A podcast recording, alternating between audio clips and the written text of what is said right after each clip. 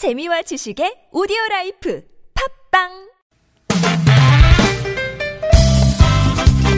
빡빡한 일상의 단비처럼 여러분의 무뎌진 감동 세포를 깨우는 시간 좋은 사람 좋은 뉴스 함께합니다.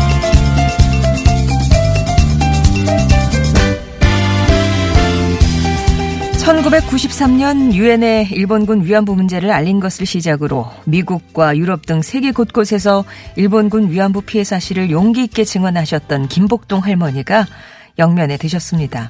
하지만 할머니의 뜻은 계속 이어지는데요. 사이버 외교 사절단 방크가 끝까지 싸워달라는 말을 남기고 소천한 김복동 할머니의 못다한 꿈을 세계에 알리는 활동에 나선다고 합니다. 방크는 일본군 위안부를 세계에 알리는 다섯 개의 영상과 또 김복동 할머니의 꿈이 담긴 디지털 세계 지도를 SNS를 통해 다시 배포할 계획이라는데요. 그 다섯 개 영상의 제목은 다음과 같습니다.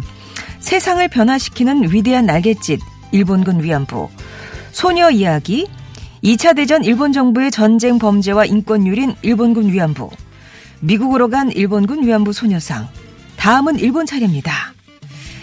지난 2015년 8월부터 세상을 바꾼 영웅으로 김복동 할머니를 선정해 전 세계 청소년들에게 알려왔던 반크. 할머니는 떠났어도 할머니의 꿈은 여전히 우리 가슴에 살아있기에 진실을 향한 날갯짓은 멈추지 않을 겁니다.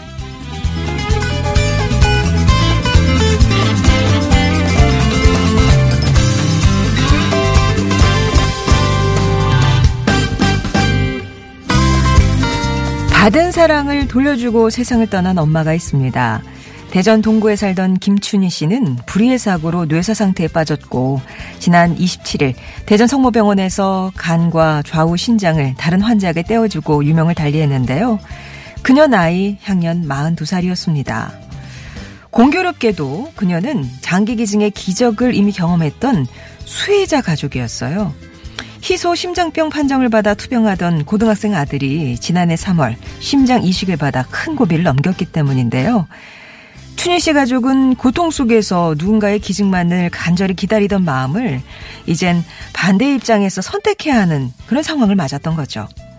갈림길 앞에서 가족들은 나도 기회가 되면 장기를 기증하고 싶다던 춘희 씨의 뜻을 받들기로 했습니다. 기증이라는 게 소중하고 대단한 일인지를 누구보다 잘 알기에 세 명의 생명을 살리고 떠나는 엄마를 웃으며 보내드릴 수 있겠다고 말하는 가족들. 사람을 살리는 건 역시 사람인가 봅니다. 지금까지 좋은 사람 좋은 뉴스였습니다.